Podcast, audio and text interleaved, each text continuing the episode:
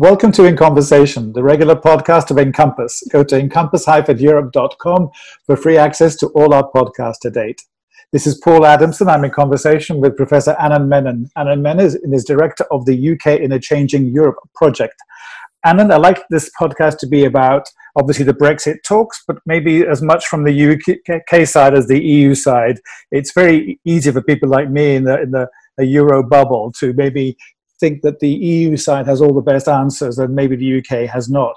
So this may be an opportunity for us to kind of uh, test some of these theses. So as you know, we're recording this a few days before the next round of the Brexit talks, uh, which has seemed to be particularly crucial. The last round before uh, joint assessment is made by E27 in the UK about the state of progress. So it is rather important, and people are already maybe prematurely talking about uh, stalemate and paralysis and, and no progress being made. So let's let's kick off first before the Brexit talks proper with a, a brief comment, if you wouldn't mind, on the state of play in the joint committee uh, dis- discussion, the implementation of the withdrawal agreement, uh, especially with, with regards to the Northern Ireland Protocol. Is progress being made there? Well, the government, as you know, uh, put out a command paper, Paul, last week, and I haven't seen an EU response to that yet, but it does seem to me that progress is being made. I mean, small steps. The British government has formally acknowledged the need for checks uh, between Great Britain and Northern Ireland. That is considerable progress from what the Prime Minister has been insisting since before the election last year. Uh, and the evidence is that the government is intending to implement.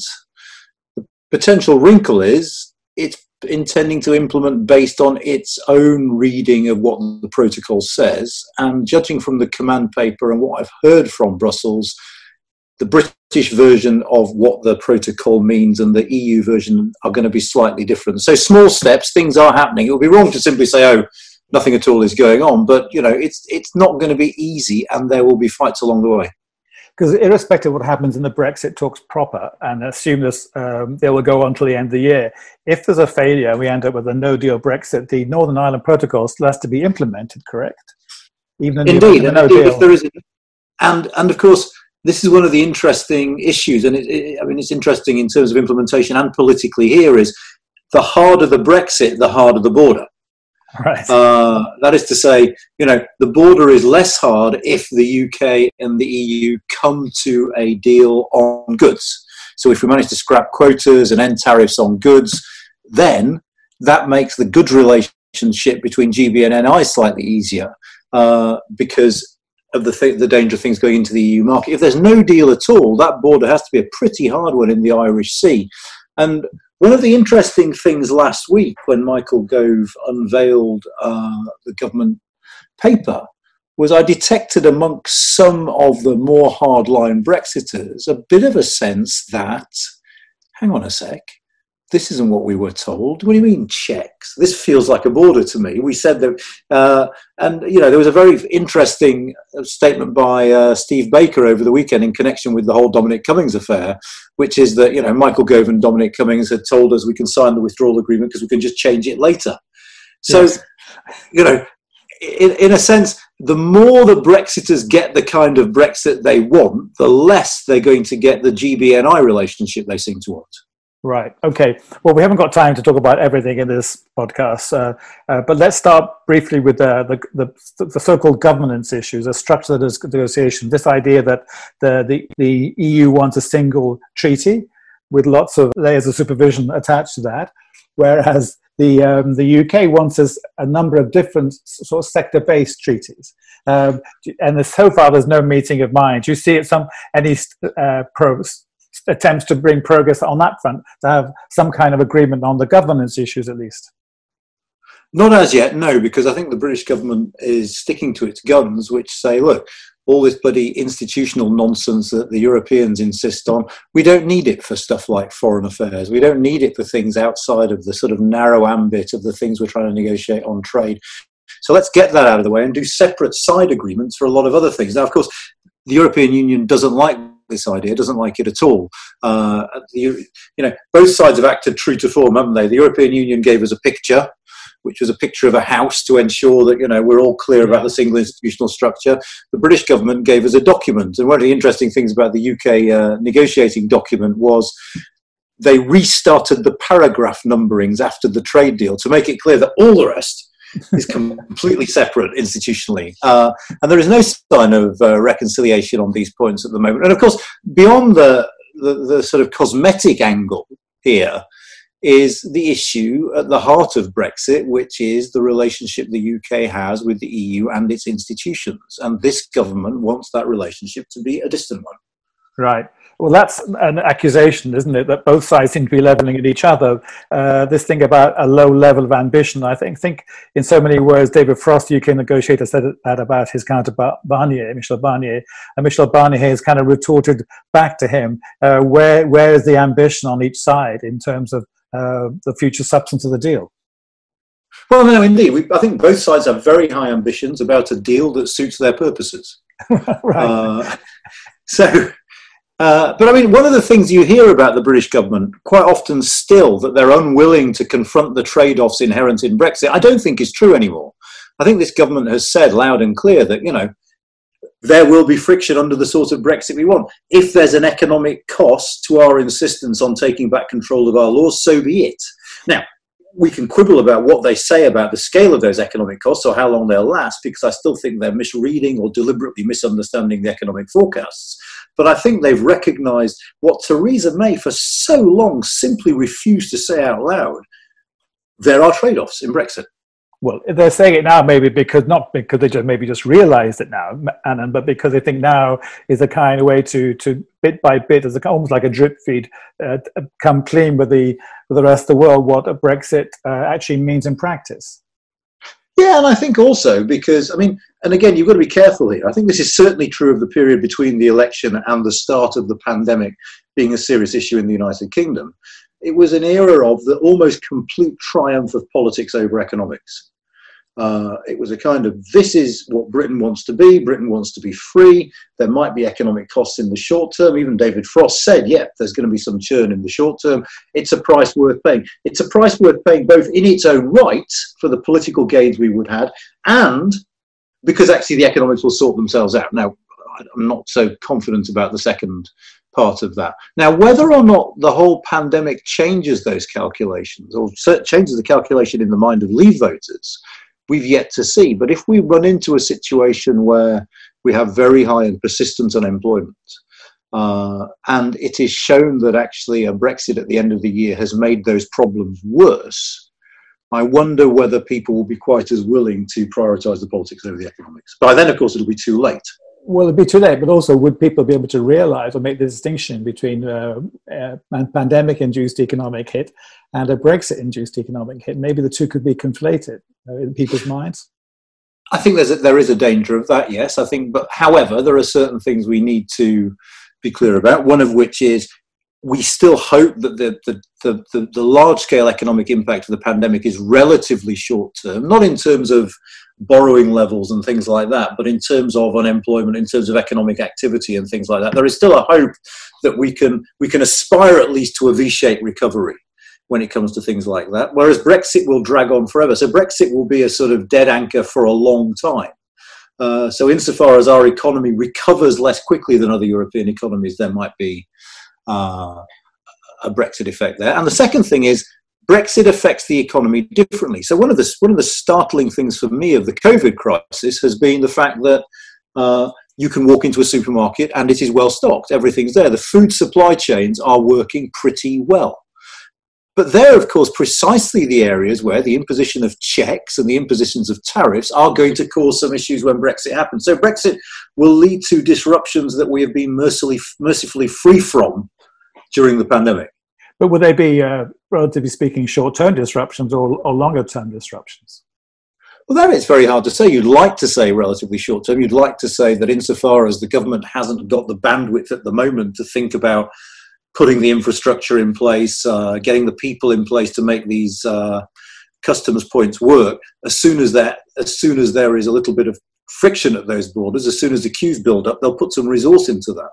But I don't know how long that disruption will be. I'm certainly thinking months rather than days. Right. well, I did say the outcome. I want very much to try to make this a podcast, uh, not not exclusively, but to a large extent about the UK side and to what extent it is has uh, has good grounds for making the point it's making, and where its irritation and frustration with E27 is, by the same token, justified. So, specifically in the area, on the very contentious area of the level playing field that everybody seems to be talking about, where there seems to be a, a real impasse. Uh, can you give me your take on whether you think that the UK is on is on strong ground here, and its and its irritation, frustration with EU27 is indeed justified.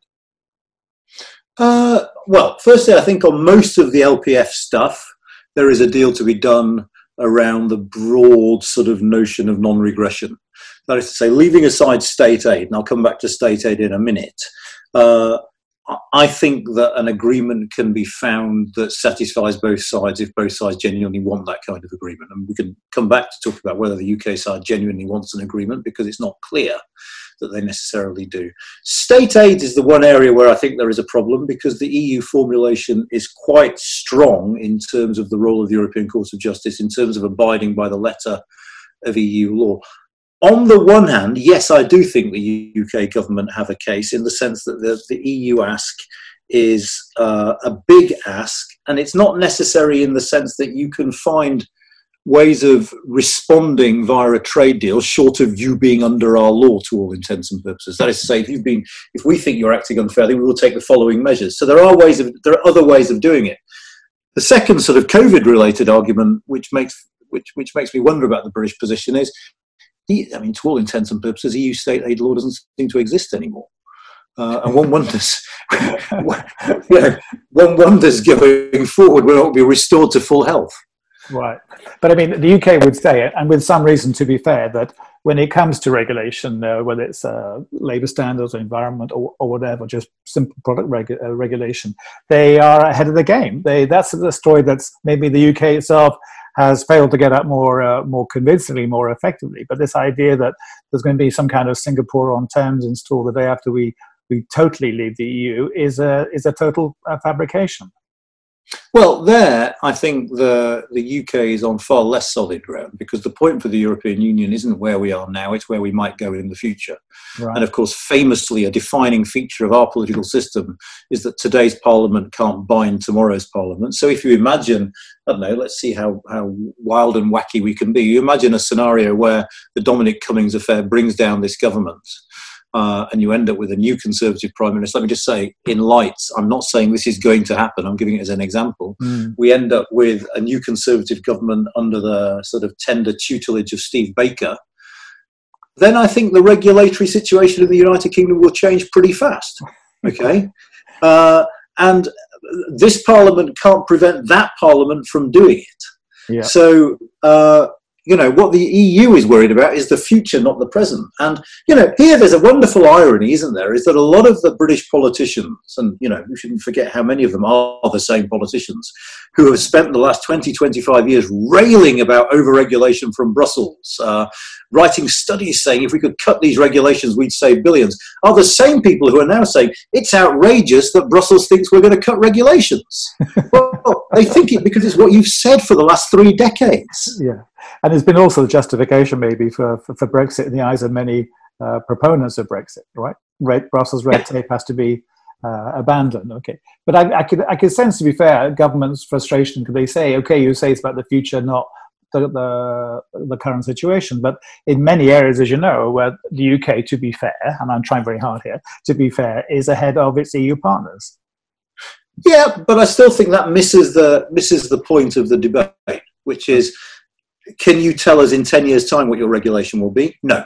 Well, in that case, we need some sort of guarantee that is a legal guarantee, not simply a political one from a government that might not be in power. There. I mean, that being said, you know, you can the, the, substance of the argument is that you know a country that is free to regulate its own affairs can do so in a way that is more tailored to its own conditions. I have little doubt that if if the energy and the wit is is is is invested, we can end up with an agricultural policy that is more efficient and more environmentally friendly than the common agricultural policy. Uh, so there is scope to improve on EU regulation. I don't think there's any doubt about that I suppose two questions come from that. One, whether we will do it better because we're so overburdened with stuff at the moment. I wonder whether we have the time and space to regulate well. Uh, and secondly, whether ultimately the gains from that outweigh the losses from being outside single market and customs union, which I doubt. But have there been any uh, historically any serious signed indications by the by the UK government about who's been in Downing Street of a desire to to deregulate big time uh, on the back of uh, the UK withdrawal from the EU? Well, there have been. I mean, a lot of the Conservative politicians who are in power now have said so, both in government and in opposition, when they weren't free to do so. Uh, in, a, in a sense, their bluff is now being called. Uh, yeah. Show us those regulations. Uh, even now, people who are arguing against an extension of the transition, one of their arguments is we can then regulate as we see fit. They're, they're very, very slow to come forward with specific examples of what we might do right. uh, that will make a material difference to the state of the British economy. Well, what about the point that uh, other people in the UK uh, government are making that if we're basically going for a, a free trade agreement, FTA, um, other FTAs the EU has entered into with other other countries like Canada. Canada is often quoted, as you know, um, uh, much more relaxed when it comes to LPF uh, elements than, than you're trying, you the EU are trying to impose on the UK. Is that a fair argument?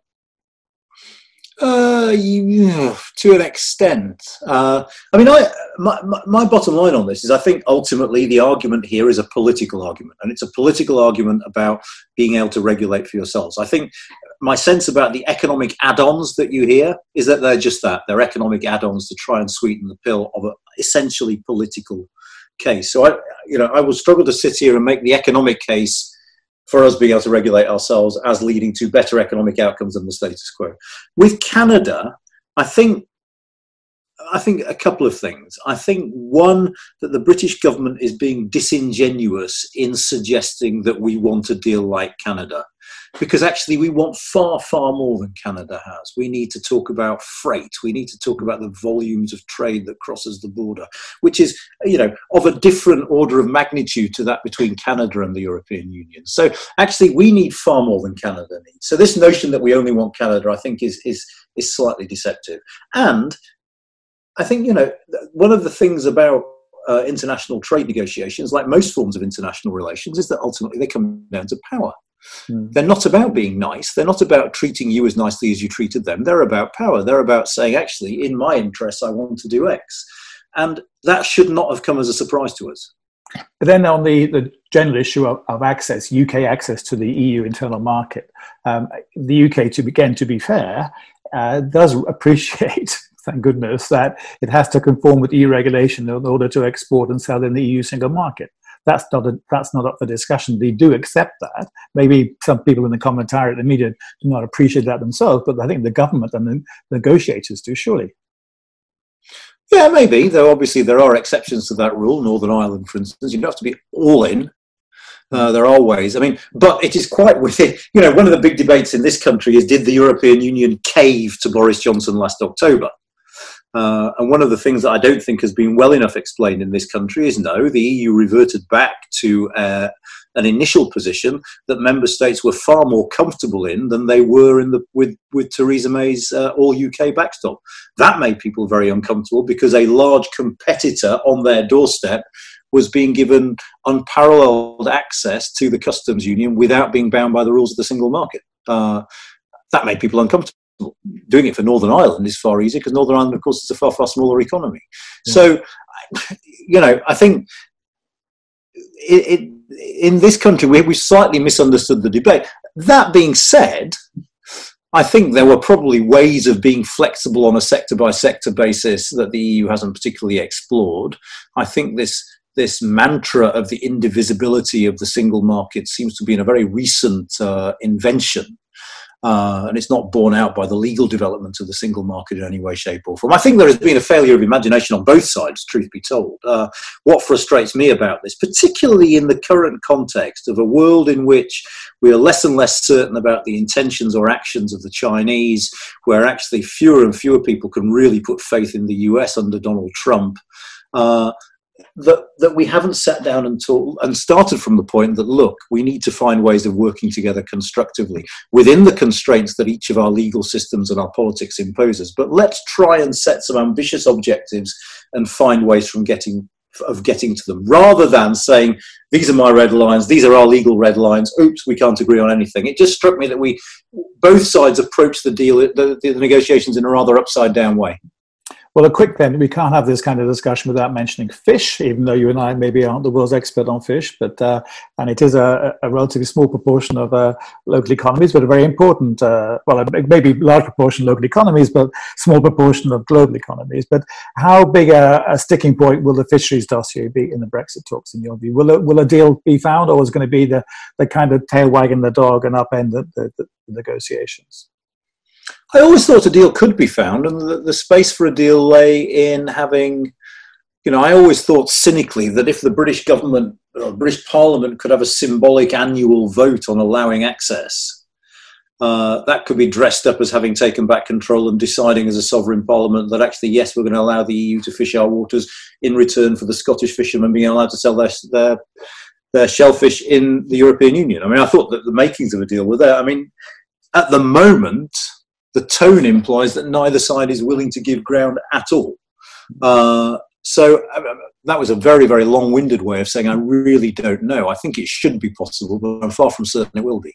All right, and a final part then. It's a three-part crystal ball um, question, Anne. Oh, so, so next week, the next round of negotiation, how do you think they will go? Question one. Question two, when the high level conference takes place later in the month, when the two sides assess progress to date, uh, what conclusions will they draw? And part three, you're writing this down, I'm very impressed. And part three, uh, what likelihood do you think there will be, if there is, there will be for a, an extension or a transition beyond the end of this year? Okay, I'm writing it down simply because my memory's so bad. And Now the next thing we find out is that my handwriting's so bad that I can't even read what I've written. So the whole thing's a nightmare. So what will uh, happen? What will happen next week in the, in the next round? the next round, I think the next round will look, feel, and sound pretty much like this round. Uh, I don't see any great chance of a substantive breakthrough. I don't think either side is ready to start thinking in terms of concessions. I'm not sure either side is going to, but I think the next round will be bad tempered. It will be a lot of posturing again. Uh, and you know you might get some nibbling progress around the edges. The the EU might respond relatively positively to the command document on the Northern Ireland Protocol, but I don't see any massive breakthroughs.